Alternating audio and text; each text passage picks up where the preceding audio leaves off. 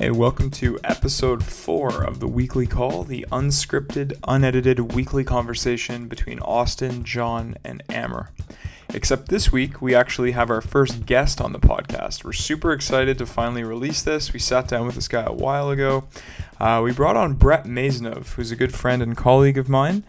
And as I'm sure you can imagine this would go when we bring on our first guest here on the weekly call, uh, I proceeded to ask him a bunch of questions about the right mindset, what his mindset is towards operating and growing his business. Amer then chimes in with some legal, structural, organizational slash emergency emergency plan questions, as he totally would. And uh, John then kind of follows through with some philosophical questions, and we also kind of discuss uh, what our favorite podcasts, books are. Um, we get into a bunch of different topics. Um, and just a short disclaimer um, at the very beginning of the podcast, I totally forgot to introduce John and Amer. That's a total rookie mistake on me. Uh, we're all fairly new at this, so uh, yeah, that's my first big L. So um, just so just so you guys know, John and Amer are totally there. You're just not going to hear them for the first couple minutes. Brett and I are just having a jolly old time, uh, and they're going to chime in a bit later in the episode. And uh, just for reference, we recorded this episode on October 6th. Um, and if there's one thing I think I say, you know, I can say I took away from this interview with Brett is his intelligence towards identifying new opportunities uh, while having a really good sense of risk tolerance at the same time. Because um, we kind of walk through how he came to be where he is today, and a common theme in that is him not turning down any opportunities because it may have been unusual for somebody his age. And I think that a lot of our young listeners to this podcast are going to get a lot out of what Brett has to say here. Um, as always, you can interact with us on Instagram at the Weekly Call Pod, where you can find out more about us, the hosts, upcoming content, and guest interviews like this one. Uh, we really hope you enjoyed this episode of the Weekly Call, and thanks for listening.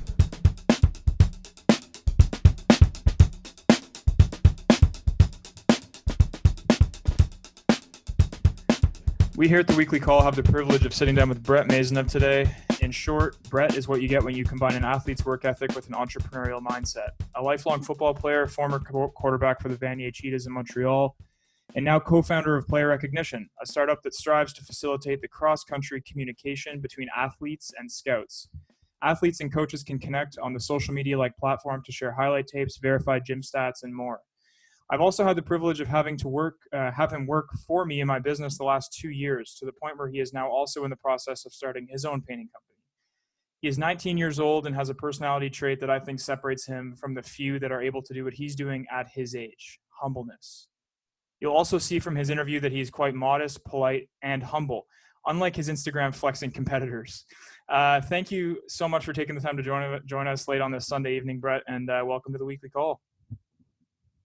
Yeah, man, for sure, man. Super excited to be here. I'm a big fan of podcasts, so uh, this is the first one that I've uh, had the chance to be invited on. So I'm super excited to be here. I hope I didn't throw you off by pumping your tires too much, but uh, I needed to give you a little interview, a little intro. So uh, uh, hope I covered everything well. Also, yeah, no, it, I appreciate its kind words. I appreciate. Am I allowed to use the word social media when talking about player recognition, or is that something you try to stay away from?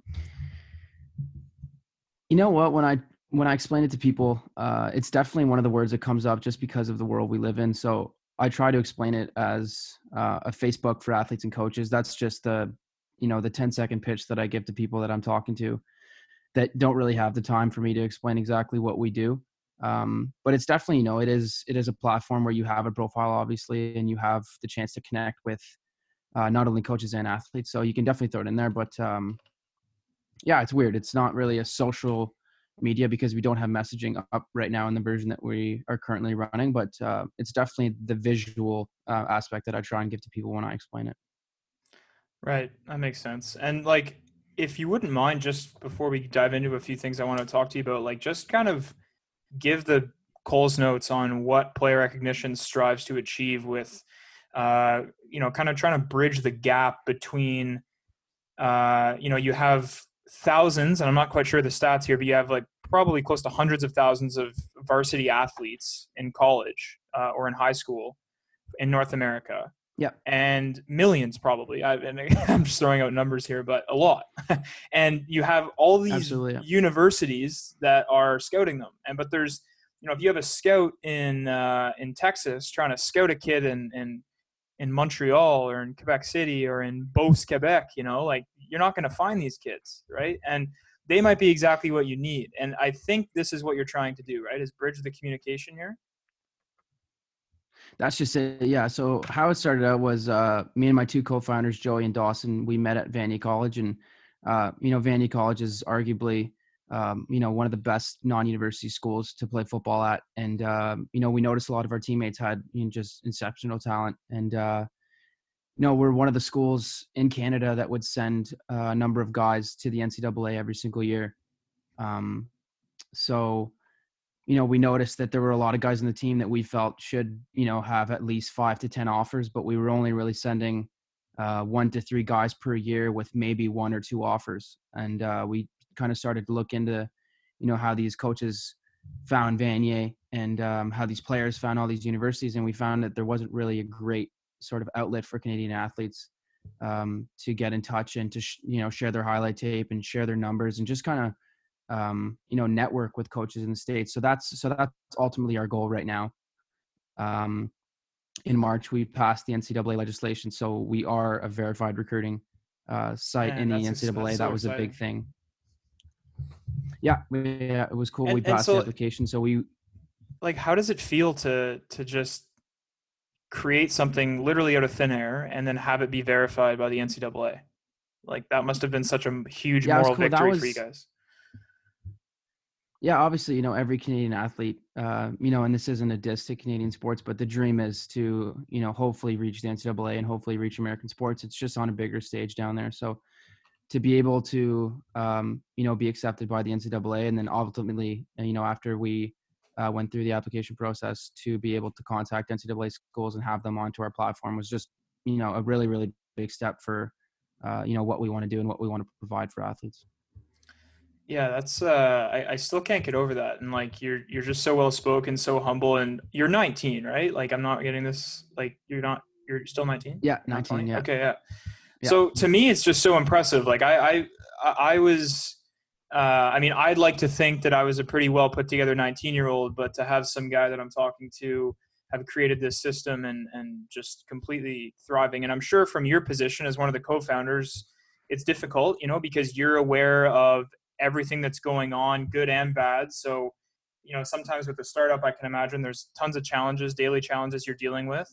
Um, and so I just wanted to know, like, how you go about uh, managing something that is taking off to be something that is without, but like in a whole continent, and you know, you're serving your your client base is all these athletes, which I'm sure love the idea of an app.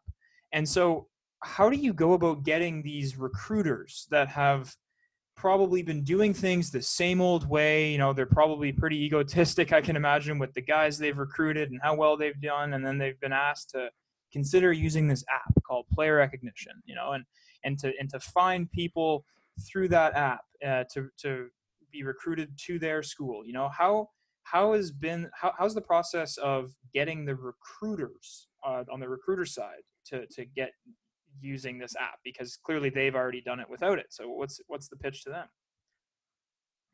Yeah, for sure. Um, it's not like it's not like player recognition is the only athletic recruiting site. You know, it's not like we're groundbreaking. Uh, the one niche that we do have is that uh, you know, to my knowledge, right now we're the only uh, company that provides uh, verified stats. Um, everyone else, you know, you just can kind of go up and sign can up you just add describe your name, and there isn't really uh, verified stats. Sorry, just so people know what they are. Yeah, absolutely. Yeah. So um, it's not so much stats throughout the season, it's more stats uh, for on field testing. So uh, for football, one of the biggest evaluation processes is uh, something called the combine. So a combine, you show up and you um, you run a 40 yard dash, you run a T test, an L cone test, a vertical jump, um, a broad jump. It's it's basically just a standardized testing to to to kind of show uh, where you are as an athlete and just the power that um, you possess, you know, on the field in terms of speed and agility and all that. So um, right now, to my knowledge, we're the only company that provides verified stats for that. Everyone else, um, you can kind of just go on and add your own numbers, which, um, you know, in the grand scheme of things, doesn't really seem like that big of a deal. But when there's, you know, a million athletes and you want to try and get ahead, you know, you you know you're not going to put your completely uh, you know truthful time. So what we do is um, you know the athletes come in to one of our events and uh, you know we time them using lasers and then from there we put that onto our platform so that there's stats that coaches uh, can trust and ultimately um, you know that players are you know telling the truth and that everything is just fair uh, across the board. Are you but guys definitely mainly, um, are you guys mainly in canada or is this also in the united states yeah, so uh, we're yeah we're based in Canada. Our goal is to get Canadian athletes uh, to the states. Um, you know, in the future, far far down the road, uh, there is the possibility to expand. Um, you know, all throughout North America. But right now, uh, our goal is to get Canadian athletes. Um, you know, not only to American schools, obviously to the youth sports, and uh, you know, there's other opportunities. But um, you know, right now, uh, our market is definitely the Canadian athletes for sure. Is your clientele the actual athletes, or is it the scouts? Well, it's both, right? So, um, you know, they both kind of go hand in hand. They both need each other. Um, you know, you know, it's hard to say who needs more, but uh, you know, the athletes want to go to school, and these coaches want them to play at their school ultimately, right? So, um, you know, they go hand in hand at the end of the day. Fair enough, but like, are you monetizing at the scouting level, or are you monetizing at the athlete level of your business? Yeah, for sure. That's a good question. So right now, um, we sell the data to schools, right? So we have a paid subscription basis uh, for schools, and uh, you pay a monthly fee, and um, that allows you to access all this, uh, you know, all this data. And uh, there's also, you know, some other cool things where uh, we have a virtual depth chart, so you can see all your players and you can see your mm. recruiting class and stuff like that. And in terms of the players, um, when you come to event, ultimately you have to pay, but uh, we try and keep the cost down for players as low as possible. Um, so they don't have a monthly subscription. Um, you know there is a possibility you know there's a lot of ways to monetize both clients but right now uh, you know we're confident with what we have with just selling the data to schools who you know uh, who have the budget and uh, you know the players coming to a combine we think that you know they've you know they've done their part to get in front of us and uh, you know it's our job to get them in front of coaches. Brett if you don't mind me jumping in here yeah um, one thing that caught my eye right away is i'm actually really interested in the structure of your business. You said you have two other co-founders. Yeah. Why do they exist? And, like, what do they do? Yeah. So, um, so I was actually the third kind of co-founder in the situation. Um, they were second, sorry, they were third year players at Vanier uh, when I met them, and it was my first year there. And um, yeah, we just kind of got to talking. Uh, I went out to supper with Joey uh, on a Friday night before a Saturday game, which is what we usually do with the team, and we just kind of started talking about his idea that he had. And uh, I didn't really think too much about it. And then um, during the winter break, I actually started uh, my own um, cleat painting business. I wanted to make some money at school, so I started to paint cleats um, yes, for myself and then ultimately my teammates. And then uh, the other co-founder, um, Dawson, uh, he sent me a message and he said, "Hey man, we want to get uh, some cleats done for some guys that we want to sponsor." This was very very early on and i said yeah okay let's do it. And then the more and more i kind of thought about player recognition and the more i kind of looked at you know what i wanted to do uh, i was like okay like i'll do the cleats for free but can we sit down and talk about this thing and see if i can uh, you know see if i can help out? And dawson said yeah man we can do that. So um, i was talking to him while i was working as a dishwasher at the local ski hill and that night i went home and i kind of looked up athletic recruiting on google and i signed up for you know as many websites as i could and i just kind of wrote down what i liked and what i didn't like and then i wrote that on a piece of paper and presented that to joey and dawson and they were both like yeah man you know you got a lot of good points so uh, let's do this. And then you know now wow. two years later we got uh, our own cto we signed on about two months ago and we just released uh, our new update uh, yesterday actually and we're up to about 300 users so we're looking to have a really really big december and hopefully uh, surpass the you know the 1000 user mark Man, the only thing missing from that story is like you writing down some notes on a paper napkin, man. That's uh Yeah, that's, uh, exactly. Uh, that's a pretty, yeah, so yeah, so to answer your question here. yeah. yeah, we're um we're three co-founders and then uh we added on uh, a CTO, Michael. Um and uh he also took some equity in the business. Um, oh wow. So I'd have to say right now we're at a yeah, uh we're at 4 right now. Cool. Yeah, cuz a lot of times when people are thinking of a starting a business, at least for me, the main anxiety is is everybody going to be working fairly? Is yeah. everybody going to be putting in equal efforts for the same piece of the pie?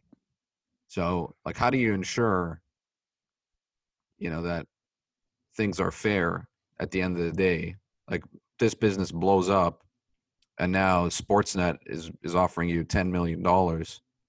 You know how do we like what is this thing that's preventing you from you guys going at each and i'm not saying you know there's anything there but um, i'm interested to find out like what things do you have in place to ensure everybody's doing their role so that you know in a year down the line if this offer ever comes you guys aren't at each other's necks in court you know talking about equity and who deserves what Yeah, no, for sure. That's uh, yeah, that's a super fair question. So uh, we are incorporated as um, you know as a company. Uh, we are a registered business, and we do um, you know we also have a partnership agreement.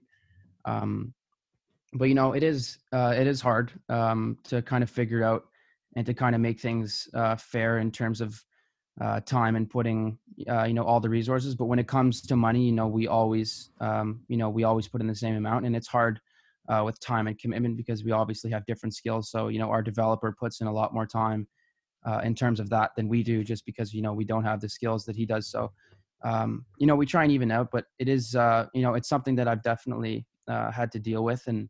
Um, but you know my co-founders and you know my team you know we uh, you know we were friends first so if there is an issue we always talk about it and at the end of the day um, you know we always figure it out but it's something that you definitely have to uh, you know it's something you have to think about before you go into a business uh, with one of your friends or one of your teammates you know you want to be able to work with them um, and you know i don't i don't really have an answer for you because it's something that you know i'm still trying to figure out as well right uh, there's always so much to do and you know we all have different lives we all go to school we all have jobs so um, it's hard to put in the same amount of time Mhm. and uh, you know to make it fair across the board but at the end of the day uh, you know i believe in the company i believe in what we do and i believe in my co-founder so you know if i have to put in a couple hours uh, you know extra a week i know that you know the next week if they have to do that they'll do that as well so um, cool so Yeah, just a bed a something to think bedrock about, of but- trust Yeah, yeah, that's just don't worry about that. Yeah, Brett. That's just coming from Amer because he's he he deals with a lot of lawsuits in Toronto. That's how people in Toronto behave.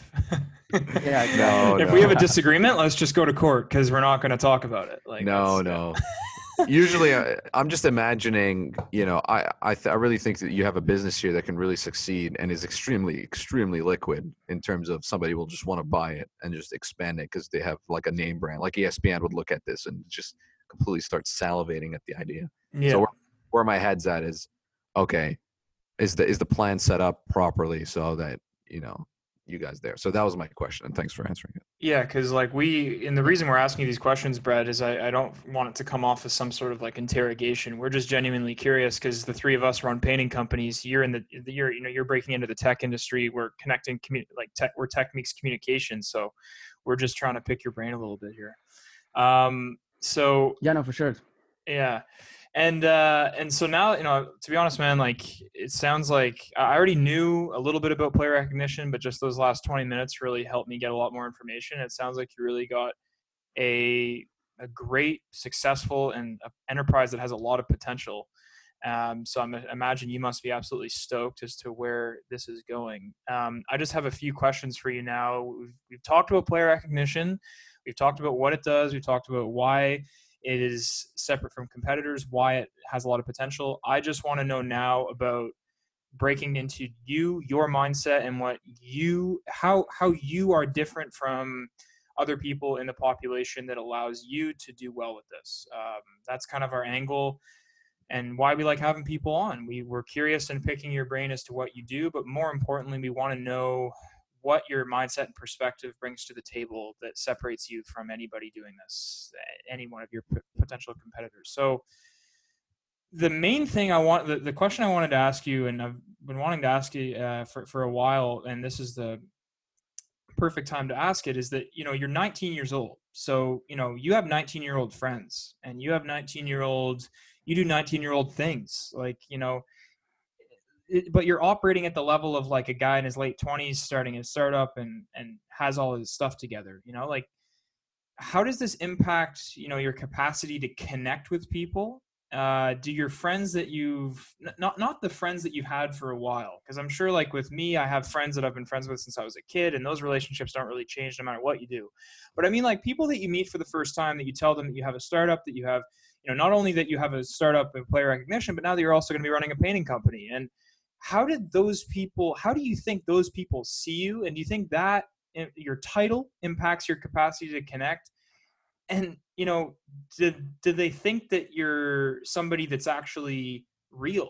And i mean that like and i mean that genuinely. Like it might sound as a joke because people are like oh yeah whatever people you know. but no like seriously like if you were to think about three years ago meeting a guy and him telling you what you would tell people now what they do is just like you know that how do you think that impacts your capacity to connect or, or do you even not even pay attention to that i'm just curious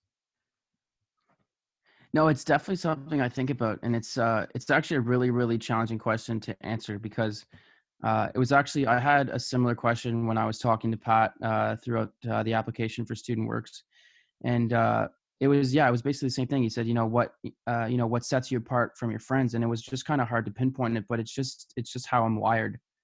Um, you know, I am 19, and my friends, you know, do go out, they do out, uh, you know, go out to the clubs and they do all this, but I just I really, really enjoy um, you know, being at home and being on my laptop or being at home and you know reading a business book and it's it's it's super weird because sometimes I just look at myself and I'm like, my God, like I'm just an old man sometimes, and it's uh it's definitely something I challenge. uh, it's um, funny you say know, I, like I have Uh, struggles with. I think we've Yeah, all kind of been called old weird. men by our friends i've definitely been called Yeah, it's it's super times. weird, but it's just uh yeah, it's a it's a really loaded question, so I'm trying to give the best answer. But Well, you know, it's just to um, say like eh, first of all, we could start we could kind of break it down. Like does the fact like you know Yeah, when people when you meet somebody for the first time and it just kind of Yeah. comes up naturally in conversation where you know, oh, what do you do? Oh, what do you do? Okay. The the thought goes through your head, right? Like you almost want to try and filter it. Yeah, for a while when people used to ask me, you know, uh, you know, like, are you in school? What are you doing? I used to never really talk about player recognition because I never really wanted. Um, I don't because know. then you don't have to I explain up, it, and you're not Didn't. and like then you got you can't just say it and then not offer all this additional info right like you can't just be like oh yeah, I think I think the problem yeah. was was I just didn't want to. Um, I didn't want to seem like, uh, you know, like I was in a better position than anybody else just because I had Mhm. a company. For sure you know, I that's- didn't want to seem like I yeah, I didn't want to seem like I was better than everybody else. So I tried uh, not to talk about it as much. But you know, now I just introduce it and I just try and be as humble as you know as I can. It's not that you know, it's not like we're uh, um, you know, it's not like we have a huge valuation. It's not like we have a bunch of employees. You know, we still are just four guys in a room, uh, you know, uh, just working our asses off. But yeah uh, I try and bring it up, and the main reason I bring it up now um, is because I just like to talk to people and I like to network, and it's something that um, you know I think the networking is super super important, obviously. yeah Um, but I try and bring it up as much as I can, just because you know you never know who the person you're talking to is or who they know, Mhm. who they're Mhm. connected to, exactly uh, and it's definitely helped me out. So I try and bring it up, but I you know I try and stay as humble as possible because at the end of the day, you know we still have a lot to do in front of us. Yeah Um, and you know, it's to- uh, I, I wanted to know the answer to that because you know Amer and john and i the reason we started this podcast is we've just been having this weekly call every week since uh, summer. And uh, we've talked about this a couple times where you know we're just talking it's it's kind of a silly conversation to have i think um, because what's the point in not wanting to tell people what we do if our businesses thrive on people knowing what we do you know like Yeah, it's just it's just a weird concept so like i just we've talked about this before guys i just want to kind of recap on your uh on your opinion on this like Amer and john to know like you guys run uh, bigger businesses than I did this year, and it's not really about revenue. It's more so about we're just talking to people about what we do. Is it something that readily off the tip of your tongue, you're like, yeah, I just run a painting business, uh, not a big deal, uh, and then just kind of run from there, or is it something like how do you present it?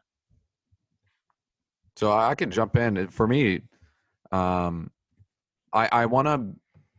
The reason I started mentioning my business more, and I used to be hesitant because it would feel like it's not humble for me to say that, and I used to always be afraid to be put into this melting pot of entrepreneurs who just take pictures Yeah. at like parties or Absolutely, clubs. Absolutely. No, no. Instagram stories. Don't the- put me on there. I don't care about your club night.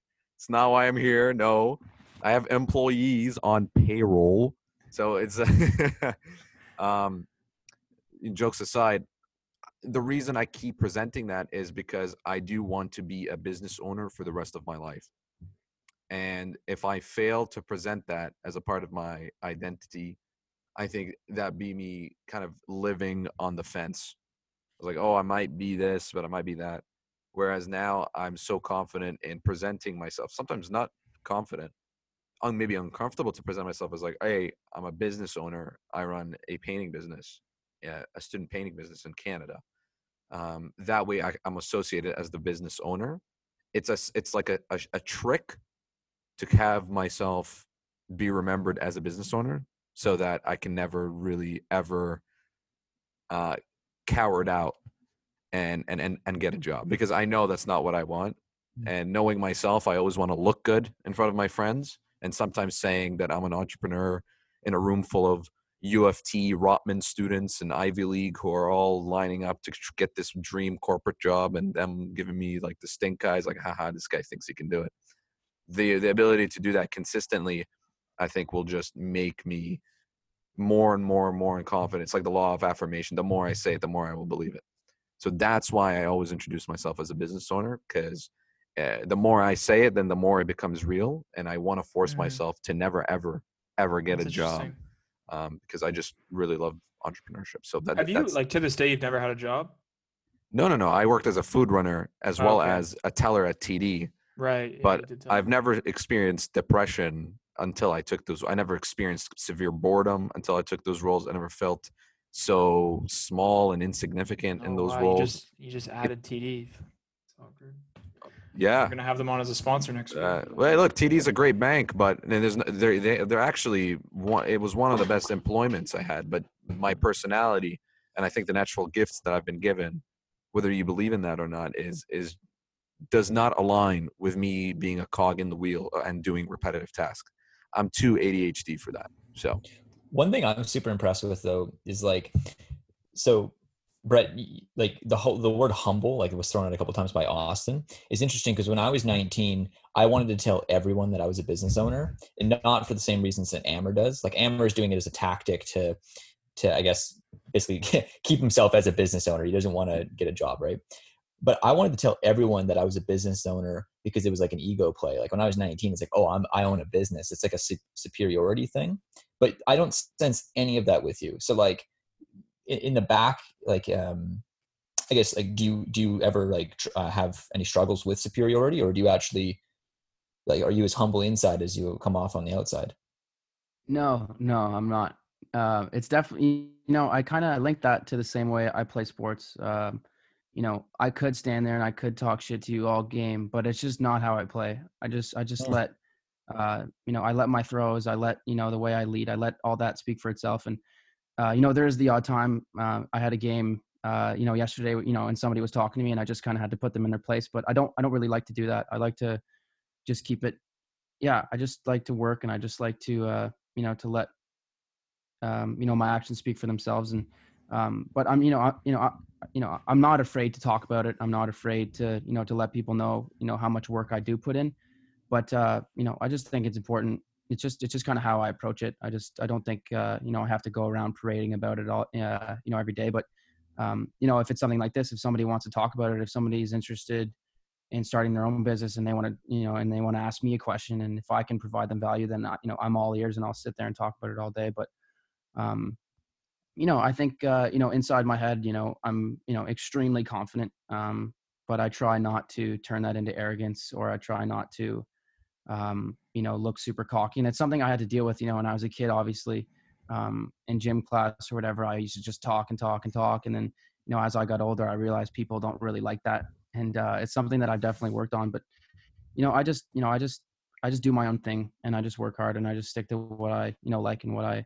know and if uh, if somebody wants to talk about it but yeah i definitely approach it more from an athletic perspective not really an entrepreneurial uh, perspective but that's kind of how i would link it Yeah, I, I I don't really know you personally, obviously, so this is kind of interesting to ask.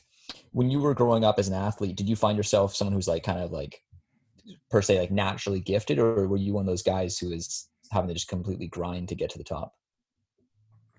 no i definitely uh, i definitely had an edge um i wasn't uh you know i wasn't the best athlete uh, around but i was definitely ahead of a lot of people um i wasn't i wasn't completely gifted like it's not like i'm super fast you know i'm you know i stand at 510 but i'm probably 5'9 um but uh, you know, I you know I definitely was ahead of the game. Obviously, in gym class, you know, I was uh, probably the best one there. Uh, a lot of my teams, I was you know at the top, and you know every team I've played before, I try and bring as much as I can. But um, I definitely know it's not like it's you know it's not like I'm not uh, you know training. It's not like I can just go play a game without watching film or training. I you know I have to go to the gym. I think everybody does, uh, but I definitely um, I think I think that mentally I really get it, and I know where the puck was going when I was a kid, uh, and I you know and I know where to throw the ball, and I uh, I think upstairs in my head I think I'm you know really really smart when it comes to sports, but um, you know athletically uh, you know I am an athlete, I am athletic, but uh, I don't think I stand out uh, on a chart. You know, if you were to look at me compared to you know all the other quarterbacks in the country without knowing me, without talking to me, without kind of coaching me, you wouldn't really say that I stand out. And that's you know you know one of the reasons why we started player recognition was, um, and it's something that we haven't really gotten into, but I definitely want to find a way where we can kind of tap into that, where it's not just about um, you know your combine testing. I want to kind of uh, if there's like a standard, you know, like cognitive test that you could take, and that uh, if there's a, like a standardized testing, Oh, it's yeah, something that's that really you know I haven't really, yeah, I haven't really had the time to put it into motion, but it's definitely something that I want to look I've, into. yeah, I've But no, always I- you thought know, about yeah. that too because when you're looking, that's a first of all, it's a great answer. I think that that's. Uh, I, I always saw you because you've been such an asset uh, with you know working with me the last couple of years. I've always saw you as somebody that's just so capable, but I never thought of that from a football perspective. Like I guess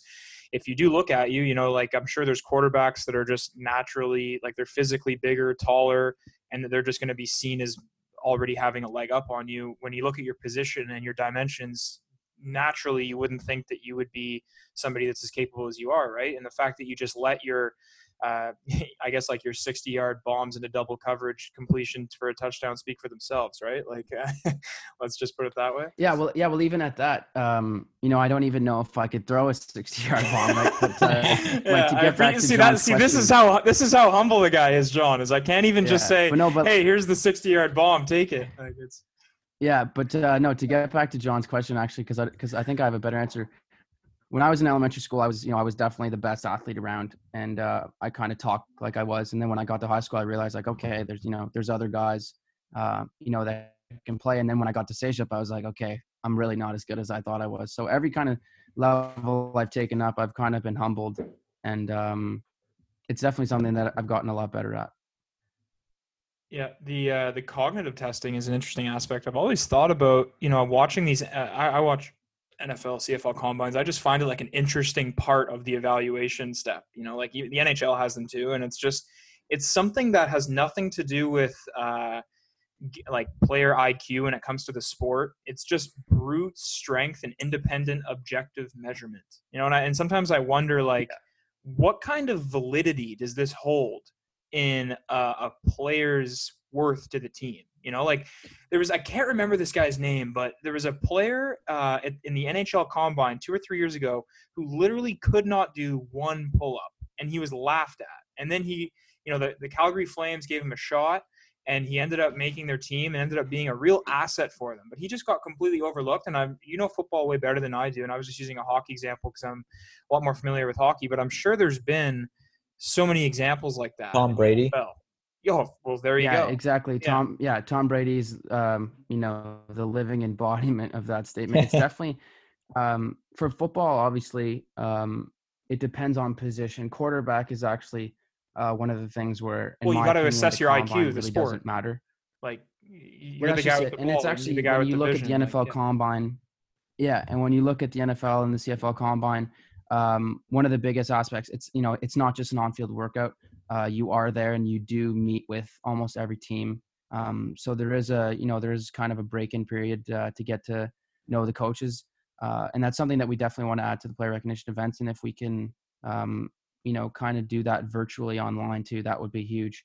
And it's Mhm. definitely something that we're looking into. Man, the um, the if cognitive you look at is so actually- cool.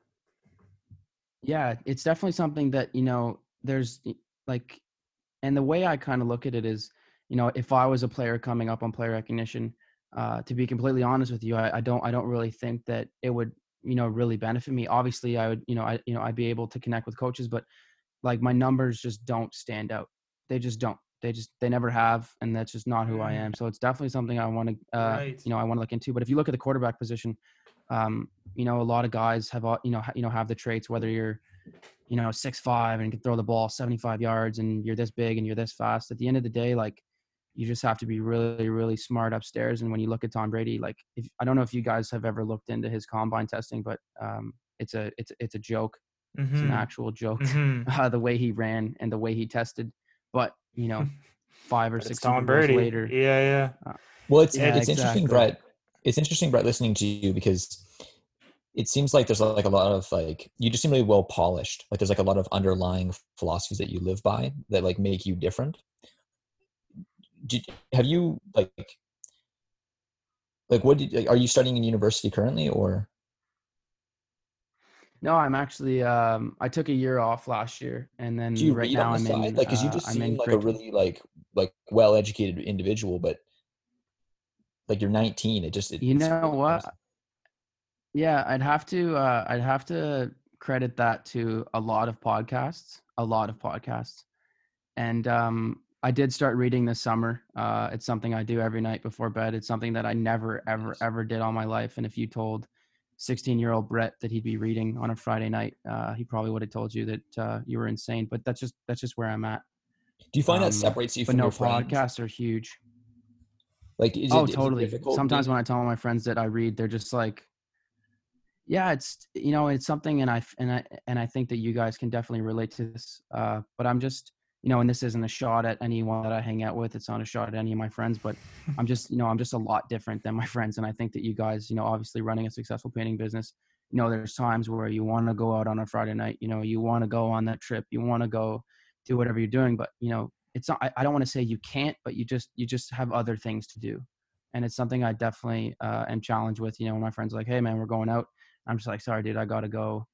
Uh, you know, I gotta go to Montreal. I got a meeting. I gotta Mhm. go. I got this event." But at the end of the day, uh, it is a sacrifice, but it's a sacrifice that I'm willing to take, and I, you know, I really, really enjoy taking. And I, and and you know, I know through my um, through my talks with Pat during the process, uh, you know, he really resided with that too, and I'm sure that you guys can too. But uh, Yeah. you know i'm definitely different than my friends but it's cool to just kind of relax sometimes too but um i just it's just it just goes back to how i'm wired it, you know i'm you know i'm having a hard time um you know kind of contextualizing it but it's just it, it's just how i am. It's just how i think.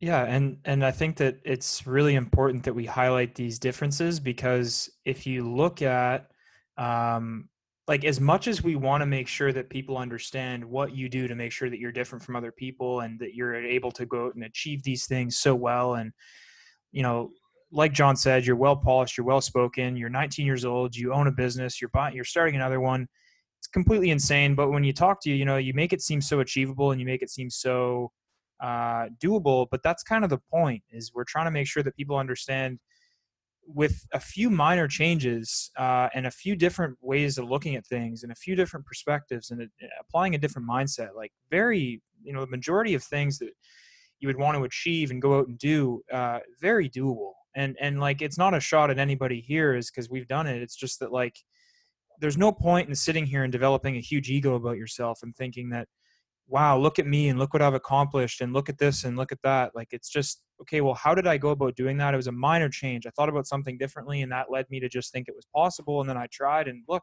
i look what i've created you know?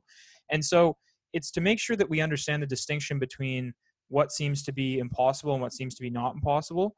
Um, i uh, quickly i wanted i, I asked Amer uh, we, we spoke about uh, the, the bill gates netflix special. Have you seen that brett or john? Yeah. Yes yes. Um Okay. i don't i don't have wi-fi at my house but i um but i specifically downloaded those and it was really really really it's really something that I'm really getting from him too is that he just uh, and you know we've we pumped your tires enough. This isn't to compare you to Bill Gates, but it's just to say that you know no he's on another level no, but that but that's level. but that's what you get from him too, right? Is that it's just it's not about achievement, it's not about ego, it's not about glam. It's just about here's what I've accomplished by doing this and how can I use these assets to make bigger change. And it's just thought of so objectively, so uh unemotionlessly. It's just it's just so direct. There's no affect. And so there's this quote at the end that I don't know if you caught it, Brett, but his mom was reading it. It's like the last 15 seconds of the the last episode of the docu series. I know I know what you're talking about, but I and can't. it was quote like it. holy Yeah. shit it was just like a click right and i was like wow this is literally what his because the whole the whole series was him and his mom having a difficult relationship yet an effective relationship where they pushed each other to grow and then he attributed a lot of his success to his kind of difficult relationship with his mom right and so you kind of realize when she reads this quote on the outro of the last thing that this is what made him this way and this is how he lives his life and the quote is each one of us has to start with developing his or her own definition of success. And when we have these specific expe- expectations of ourselves, we're more likely to live up to them. Ultimately, it's not what we get or even what we give, it's what you become.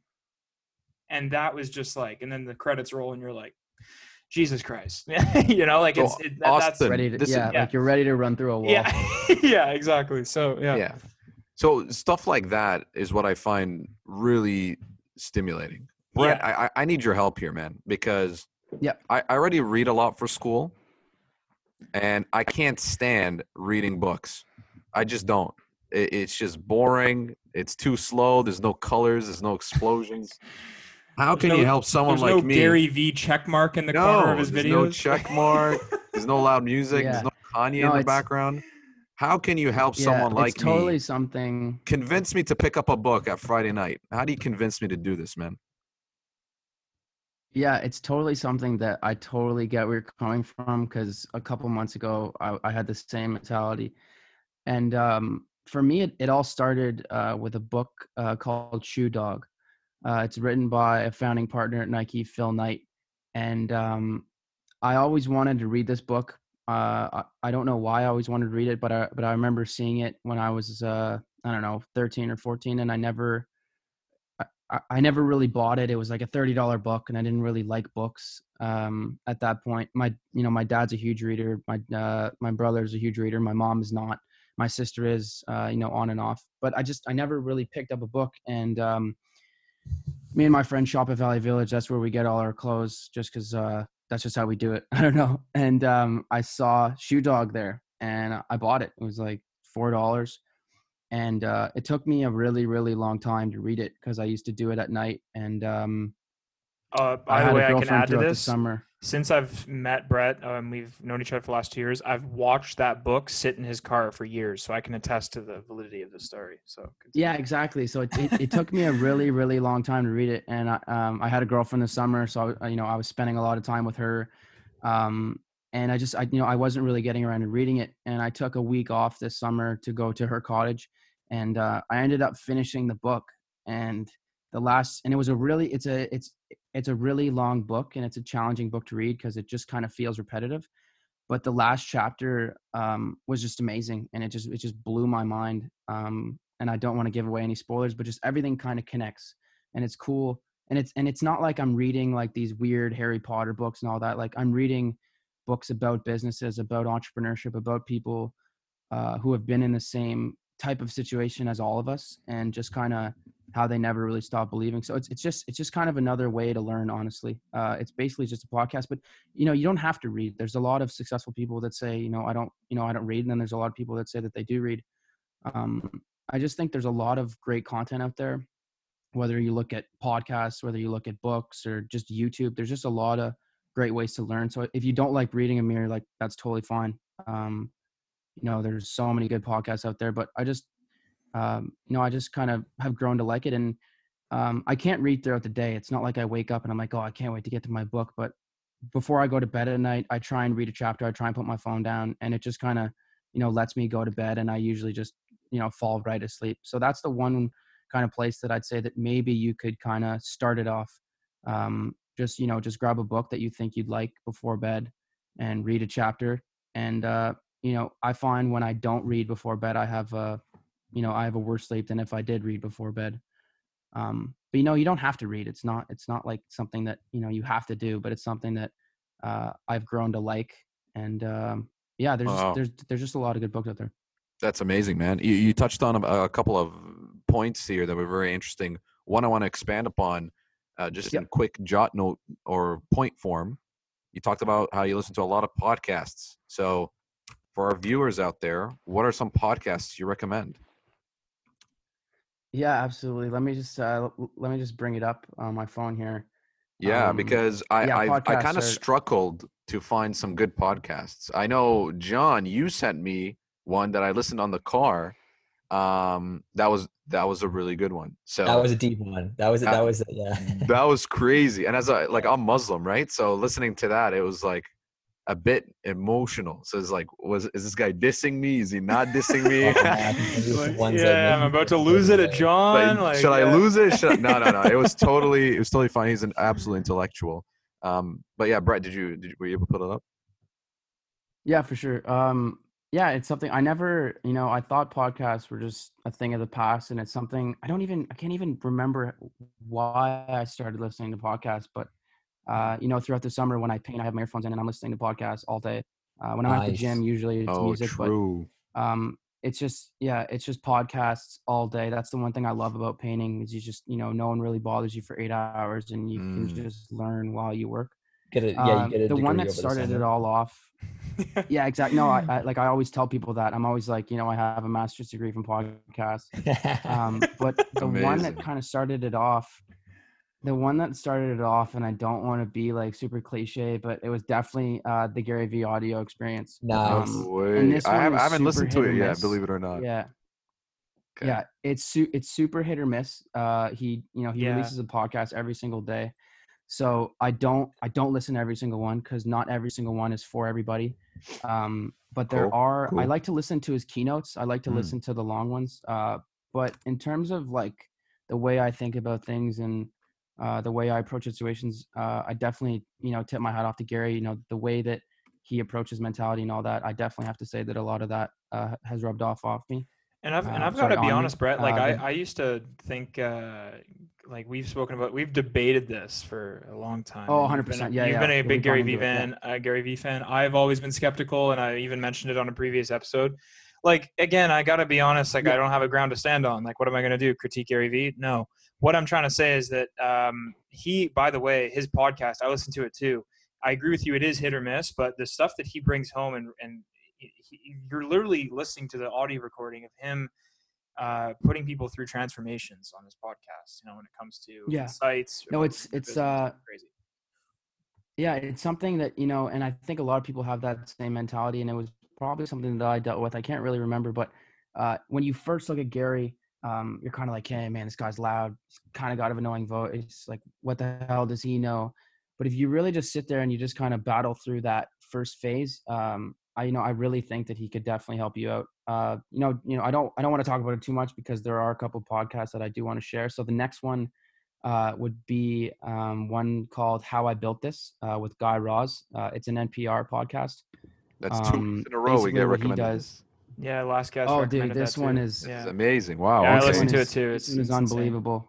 He brings on uh, he brings on former um, you know co-founders and current CEOs of you know uh, you know companies that we all know and and and some that you don't. So uh, this one's cool because you know there isn't a whole lot of them, and you can kind of Yeah. walk through and pick the ones that you want to listen to, and they're all really really great. Um, some of my favorites was uh, the one from Lyft was amazing. Airbnb, Oh yeah. uh, yeah, yeah. Shopify was really good. Um, Lululemon was cool. They're just there's uh, Patagonia was amazing. Yeah, they're okay. I'm just gonna yeah, they're all they're all really good. You can learn something from all of them. That's sick. Um, And the cool thing is that you don't learn any specific details about how to run, start, manage a business. You learn about just the sheer learn about how perspective and did it. mindset that you have to have Yeah. when you start something. Yeah, Like that, that's what it is. yeah, And and it's it's amazing. cool. And I think the one thing that that is really cool, and especially for uh, people who are in university, is that it's kind of a real world approach to running a business. It's not it's not the way that it's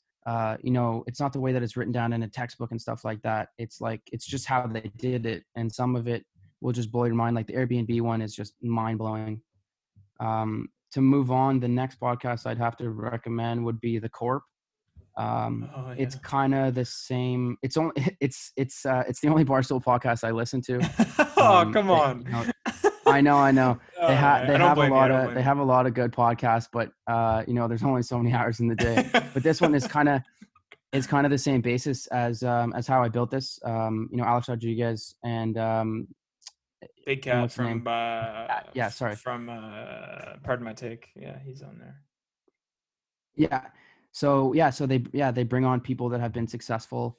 Um, you know, uh, there's athletes. There's uh, there's radio. What's the name again? Uh, The Corp. uh, it's called yeah the Corp. Yeah, it's really really good. Um, and it's actually because it's cool because it's a barstool one, so it's not super heavy. Uh, it's you know it's Yeah, a light and mood, but you do yeah. learn from it. Uh, you know, but there are also some uh, you know there are some points where you can laugh.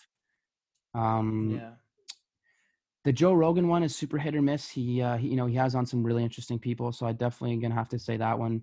Um, there's one by Nike called Train to kind of move outside of the entrepreneurship. This one is more kind of based around uh, sports uh, and athletes and stuff like that, and Oh, recovery cool. and sleep, which is Oh uh, wow. huge. I like that one. And then the last one, the last one I'd have to say, actually, I got two more. There's one, there's one called the Playbook uh, with um, with David Meltzer. This one uh, is uh, really really good. Uh, he ran a, a sports marketing business, and um, it's kind of the same vibe as Gary Vee. I'd have to I'd have to link it to that.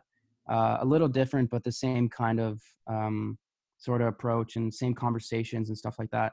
And then the last one, I don't, uh, you know, this is probably one of the biggest podcasts, but it's called the Tim Ferriss Show. Uh, this one, uh, this guy's like probably the most skilled interviewer I've ever heard, um, and they're really, really consistent, which is cool. Uh, he ends the podcast with the same question, uh, you know, for every single guest, and he's up to 388 episodes. Um, and he's just a really, really outside of the box thinker. Uh, yeah, you've told me to huge watch that, and uh, I've I've subscribed to it, and I have full integrity. I have not listened to it yet, but I'm, I'm going. Just to. side note, yeah, he's Tim uh, Ferriss is one that got me into stoicism. Oh wow. No way. Yeah. Yeah, he's a no. He's really he's he's really weird, but he's a good weird. Um, and he was a big investor in Silicon Valley, and uh, he's got he's got a lot of a lot of weird guests. It's it, this one kind of I'd have to link it.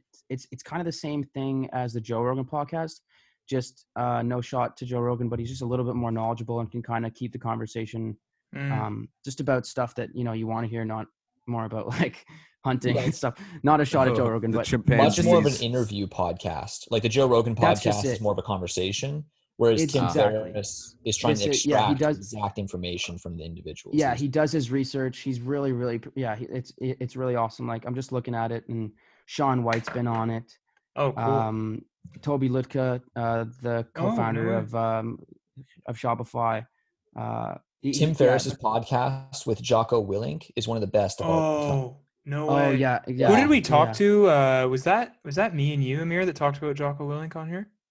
Yeah. So- Uh, sounds very familiar. the guy yeah, with so- the watch, the 4:30 a.m. guy, the guy that Yeah, so Jocko photo every day. Yeah. Jocko Willink's first ever uh, interview, like publicly, was the Tim Ferriss show, No way. and Man, this is. oh my god, it's so good. yeah and uh no he's just he just has it's like i say it's the same as joe rogan because he'll have on a ceo and then he'll have on a doctor and then he'll have on an athlete um but they're all just really good but yeah no podcasts i'm a huge fan of podcasts um that's why you know I, I was super excited uh, to be on this one because i just love the The people guy just had start po- LeBron James and his trainer on. Jeez. that one's Wait, good i what? listened to that That one Tim one's so good. That one's so good. Oh it was only my 45 God. minutes though. Yo, okay. The thing about podcasting that I do not understand is how, like, and I'm gonna try to understand it going forward, is the, the the networking that exists for podcasters to get these guests, right? Yeah. Like, it's insane. You have to have. I Yeah, feel like there's. yeah I feel like you. It, once you interview There's like a, club. like five out of twenty five people, you have access to anybody Yeah. that you There's want to club, interview. yeah, yeah. no Like, he's had crazy. some he's had some big names like he had Oh, uh, he had on uh, the ceo of walmart um which No you know you probably don't know his name but Uh, it's yeah. it's Walmart. but um, no, it's a it's a really really good podcast. His name is Walmart. It's No, the guy. no, No, it's not. No, I know. Okay. That's how dedicated he is. He Yeah. changed his name. No, there's uh yeah, there's just so many good podcasts out there. I could yeah, I could go on, but those are the ones that um I've you know I've like really really listened to Oh, and uh, have He probably had- learned the most from. Okay, get this, yo, Amer, get this lineup. Episode 325, Richard Branson, Tony Robbins, and Ray Dalio.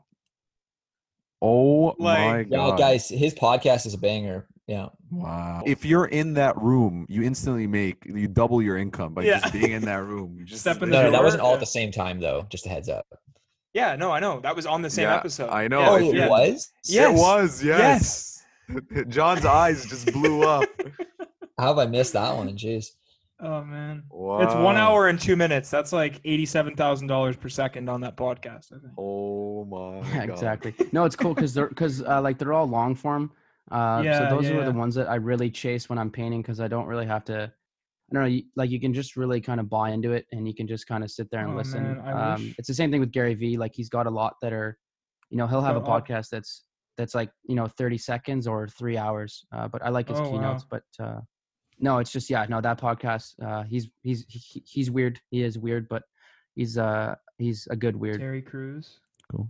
Man, Do is you guys want to jump in on the the topic piece that we can just debate out, um, which is how should entrepreneurs reward themselves? Oh yeah, this is Amer's topic. Uh, this is your topic for the week. This is yeah, good. we're This just a good question. approaching we're just approaching an hour, so I thought we'd spend the next 15, 20 minutes just yeah, on for this. sure, for sure. Um, so Brett, we'll let you open up since you're our guest. So, how do you think entrepreneurs should reward themselves? Let's say this year you make bank. Do you? Uh, what would you do with your money? Would you spend maybe? Are you a believer that maybe by rewarding yourself, you would start snowballing an effect where you get motivated and then and then you'll just work harder, make more money, and buy more things, or are you are you more frugal? What's your opinion on how entrepreneurs should reward themselves? yeah it's uh i don't i, I don't think i have an answer for you um um but let's say like to like to just kind of break it down so you said if i was to make a lot of money this year you know what was the one thing i'd buy um you know ultimately i you know i'd love to pay for my parents retirement but It would to be- go, it to would go be outside what- of that my one Would you buy like it, the- essentially the question is would you decide to reward yourself with any sort of item things. or reinvest it, reinvest in next year? Like what what yeah would no do? definitely at the point yeah at the point that we're at right now with player recognition uh you know the money that we are making goes right back into the business so i don't you know i don't see me um you know i don't see an exit strategy for a very very long time. Um so so no you know i think that i have everything that i need. Um you know i do have some goals that you know will require uh you know funding but it's not like it's not like i want to own a lamborghini or a mansion or anything like that. Cool. But you know you know obviously i am you know i am a fan of cars i'm not going to stand here and Mm. tell you that i wouldn't drive a lamborghini or I, you know yeah i wouldn't you know i wouldn't wear a rolex or anything like that but it's just it's just not what i'm about right now um Cool, man. Okay, Austin, yeah what do i don't you know think? i don't man? i don't i don't i don't really have an answer for you I apologize No, no, Um, no, that was you gave us a good answer, man. Thank you. yeah I think that uh, it, to me, like this is the way I've always been. It just has to make sense on paper. Like it, an effective, and just given the fact that like for the past three years um, in university, I've studied uh, uh, emotional decision making uh, in marketing. So it it's it's like another level of conception for me when I make an impulse purchase. Um, and it never ends up being an impulse purchase but i know the question is just would you reward yourself as opposed to reinvest the money put it away uh, or make sure that you know it's just not going to something out of pure uh, you know enjoyment i think the question with that is knowing why you asked that question is because you Amer uh, to some degree are going to feel guilty for making yourself feel good when it comes to spending the money that you made this year, right? A little bit. A little bit. Uh, what do you Uh, mean by that? I'm just Well, you know, we, we've talked about what you may buy if you could buy it, but there's always this sense of like, oh, I don't know if I did, I'd feel dumb because it could be used to do this and it could be used to do that and I could. yeah, yeah, yeah. So it's just because it's not making sense for you, you know, it's not like the best possible use of your money, right? That's why Mm. right? And the way I want to answer that is you have to realize that you are the source of the reason that you are bringing in this money and that you're doing well. So you have to not necessarily give yourself that's just like a stupid impulse purchase. Like don't go out and buy a like a fully loaded BMW, but um but That's- like that like was the only thing on his list. but like yeah That's it. That, that was it. but but like the one like I'll give you an example. I didn't want to go buy something like uh super flex flexing or whatever like that like just something stupid that was just going to depreciate in three years and i'll just lose thousands of dollars on it.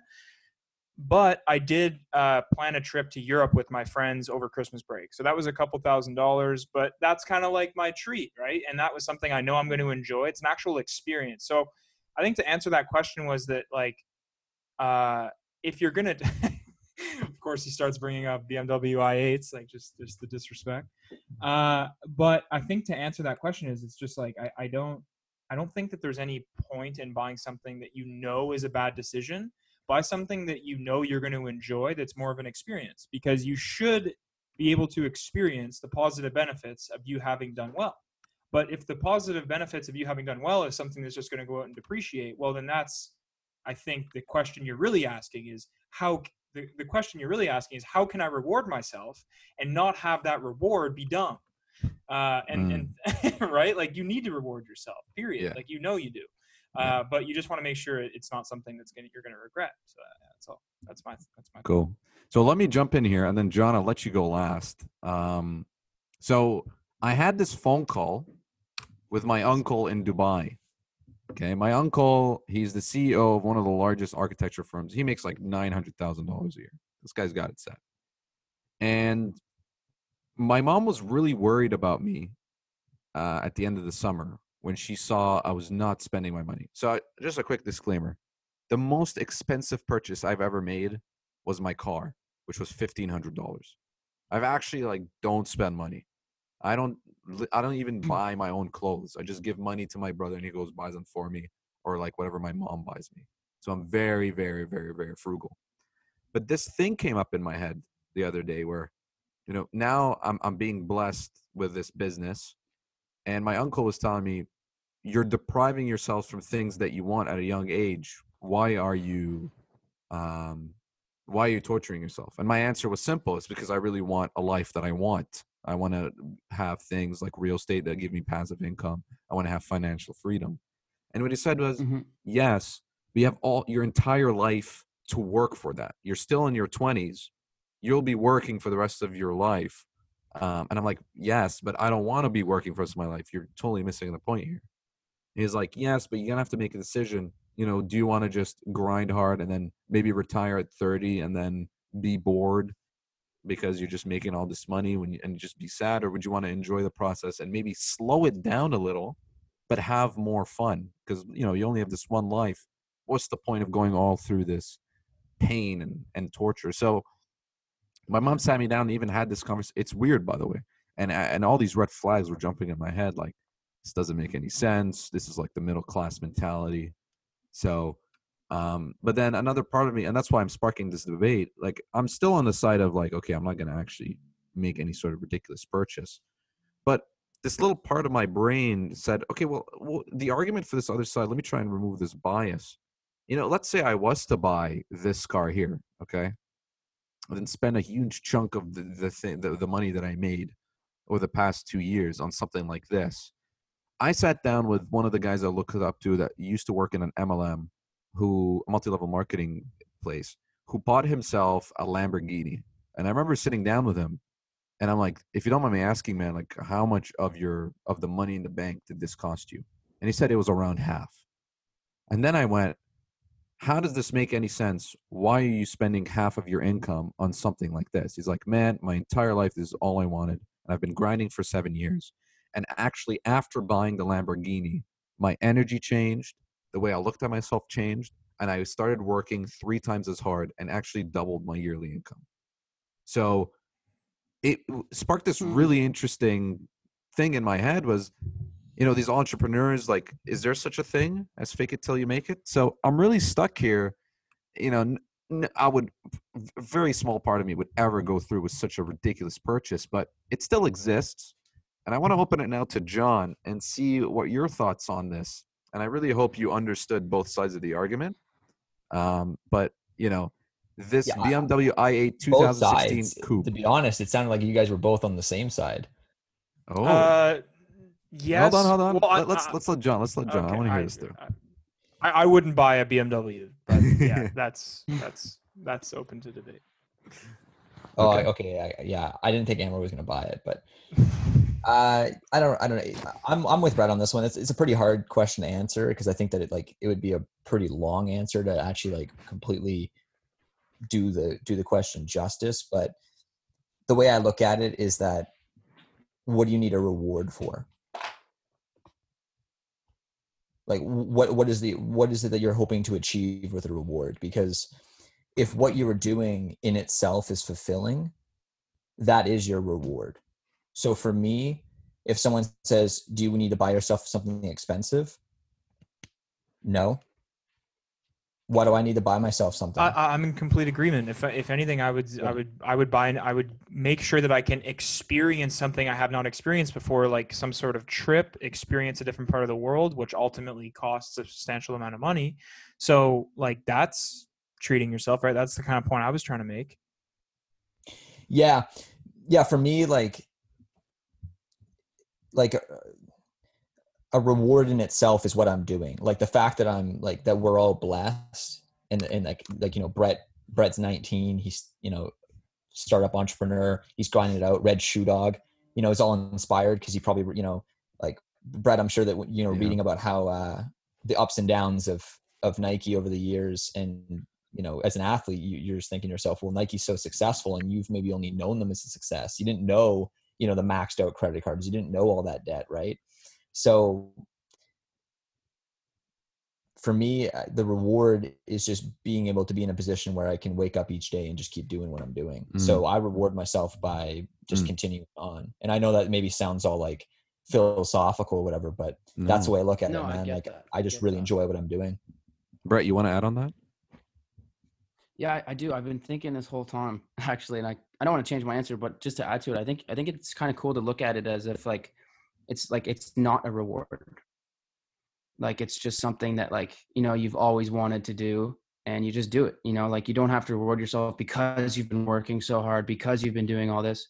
It's just it's just it's just kind of where you're at. Um but Yeah. I think if you but then but then again, if you were to look at it um, you know, as a reward, um I think you know I just I'm just a really practical person, so I think it would just have to be you know something practical. Uh, you know, like a trip, you know, out uh, like to Europe with your friends. And, you know, it doesn't seem that practical, but uh, I think you just have to kind of figure out what's really really important to you at the Mm. end of the day, and Yeah. um, and just and just kind of go into that. You know, for Austin, it is you know to go experience something with his friends that he hasn't seen all summer, um, and to just go have fun and to just kind of live it. You know, for me, my biggest thing is uh, is to buy a sprinter van and to convert it and to live out of it Oh yeah. which is super weird but but that's but that's my thing like yeah. um How many Yeah, of those are out in BC, John?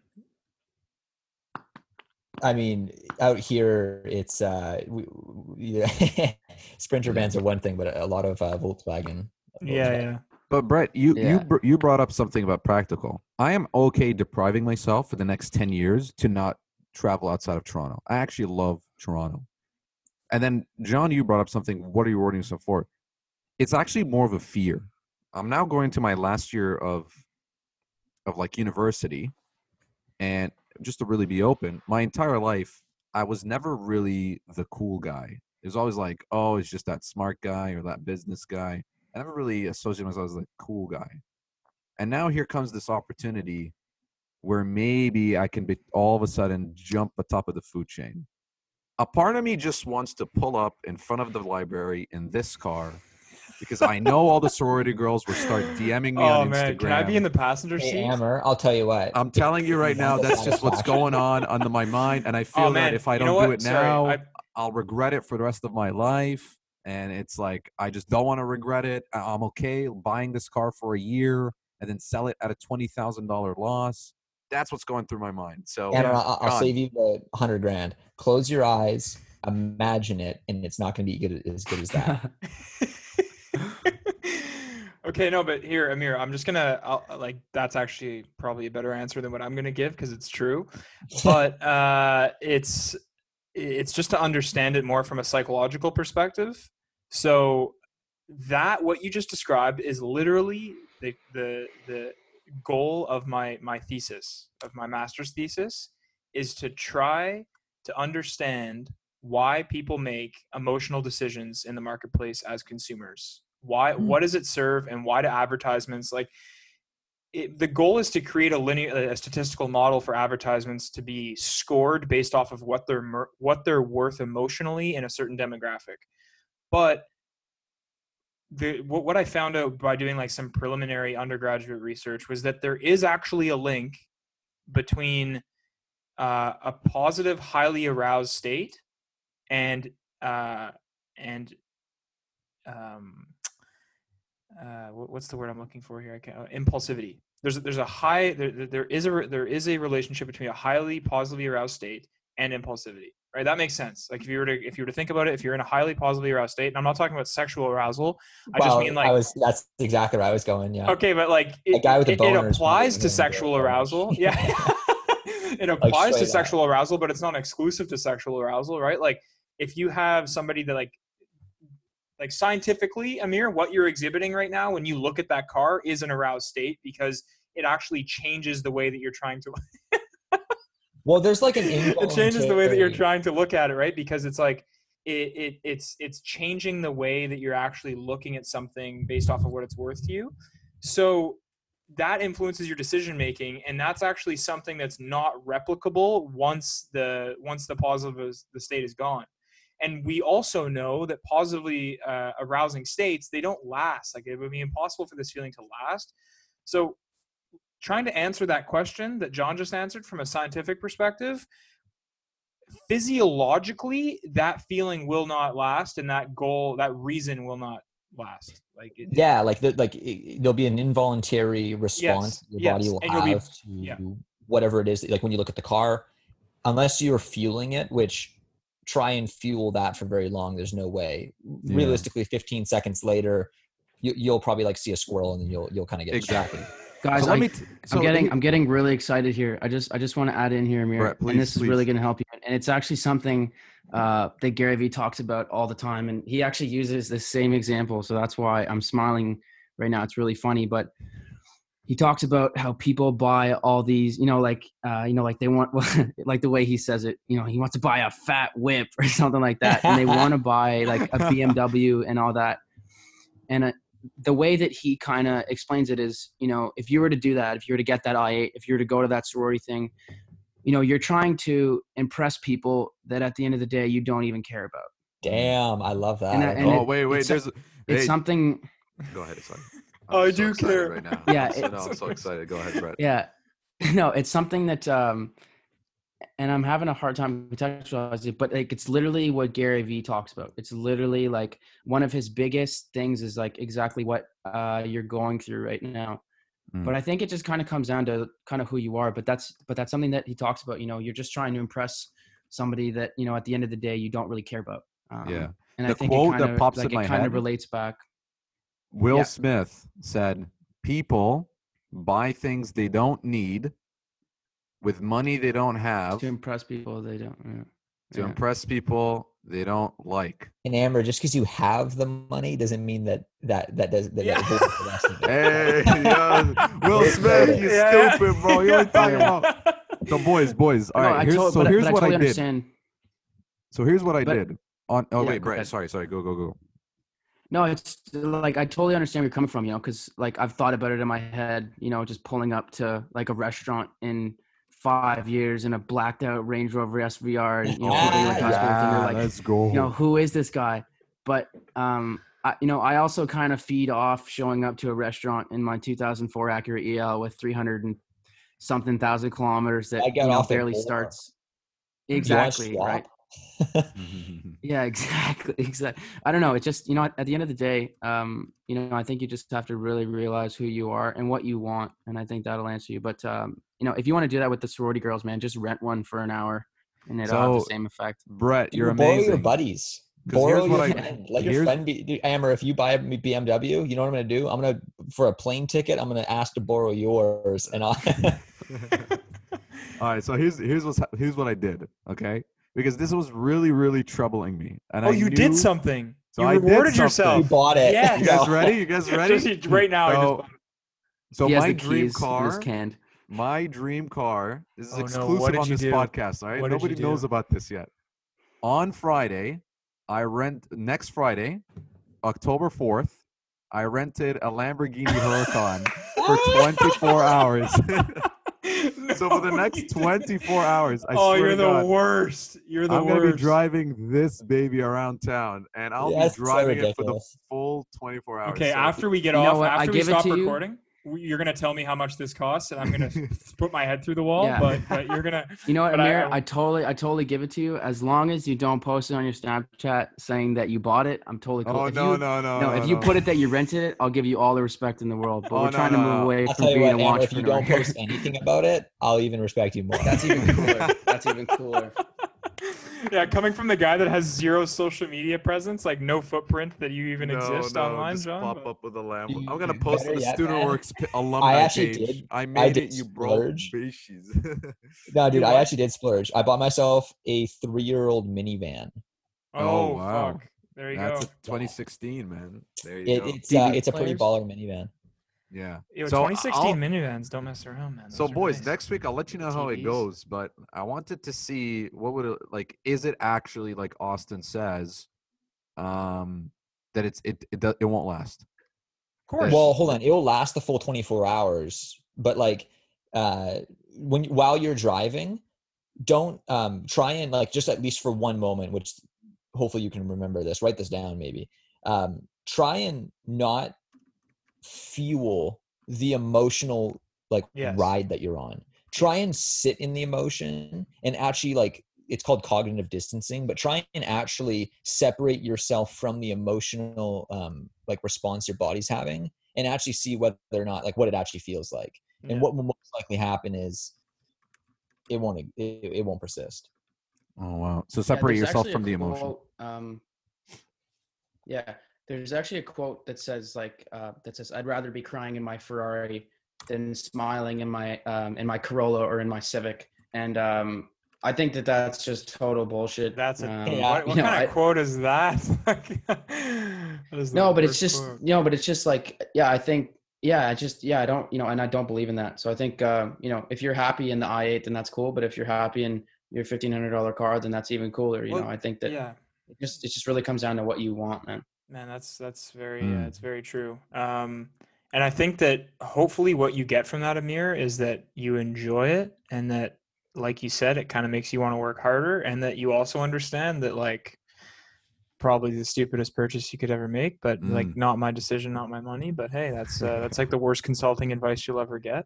Yeah. But uh, but no, it's it, it's an important it's an important point to make, like you just said, Brett, is that if you think about it from a happiness perspective, uh, the happiness that is derived from arousal, uh, that is derived from making that purchase, it's it's not going to last as long as actually just the the basic state of happiness that is achieved from achieving what you want to achieve. And uh, Yeah, that's from just this- it. Happiness is the end game. yeah, and from the sounds of it, man, like it's been an absolute pleasure having you on, and uh, I really enjoyed this podcast. And I wanted to just leave the floor open to you. Let uh, let the people know where they can find you, where you want them to find you, and uh, what you're up to, and you know, Promote you yourself. Yeah, exactly. Floor's open. Yeah. Uh, I wish I wish it wasn't you know 10:30 right now. I wish we could go on um, Yeah. and just talk because you know I could do it for hours.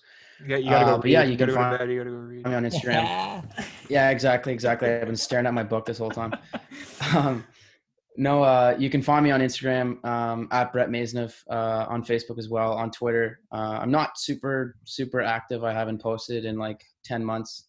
But if you want to talk to me, if you want to ask me a question, I'm you know I'm more than happy to take uh, time and answer uh, your question and you know just talk to you. Uh, and the one thing that I would say is um, you know to anybody out there who's thinking about starting a business who isn't really sure if they can do it, like just start something. You know, the way I got to player recognition was on my Christmas break. I started to paint my own cleats, and I posted a picture of it on Instagram.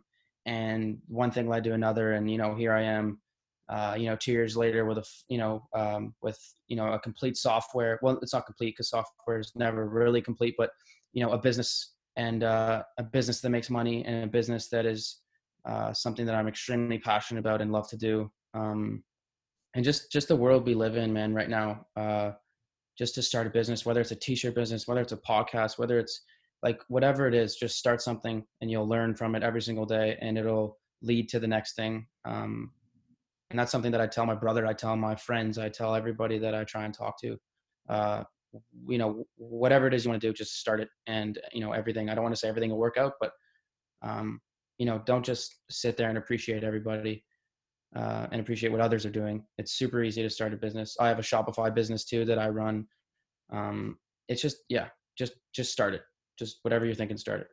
That's great, man. Uh, thanks for sharing that.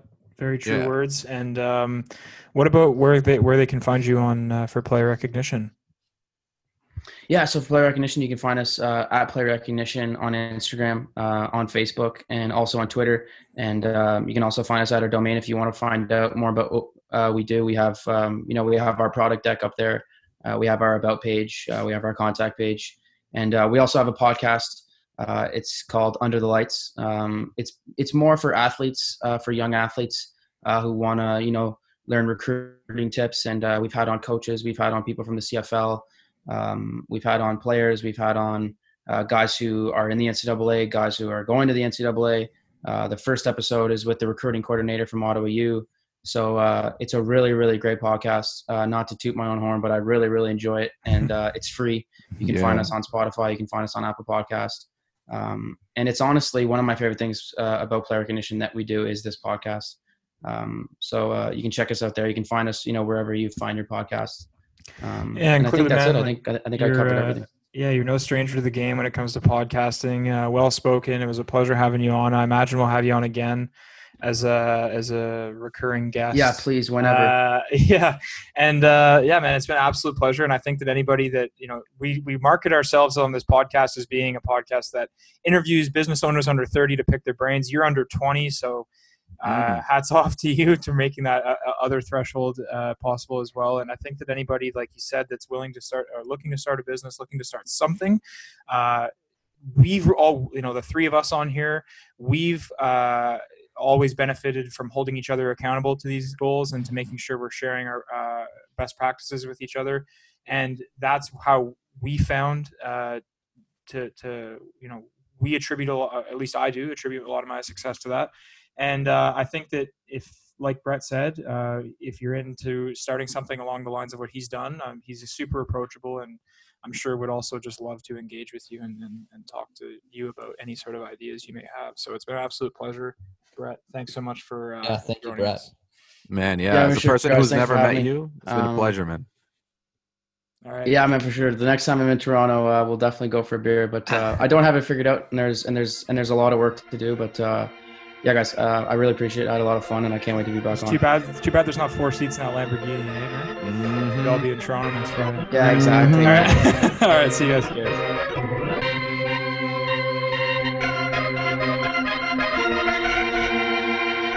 Guys, thanks so much for listening to this episode of the podcast. Uh, if you could leave us a review on the platform you accessed us through, that'd be great. Uh, and you can reach the three of us at the weekly call pod at gmail.com or through Instagram at the weekly call pod for any direct feedback or questions, which is highly encouraged. We love to engage in some debate and critical thinking with you guys. Uh, and uh, that's all for this week. See you next week. Thanks so much.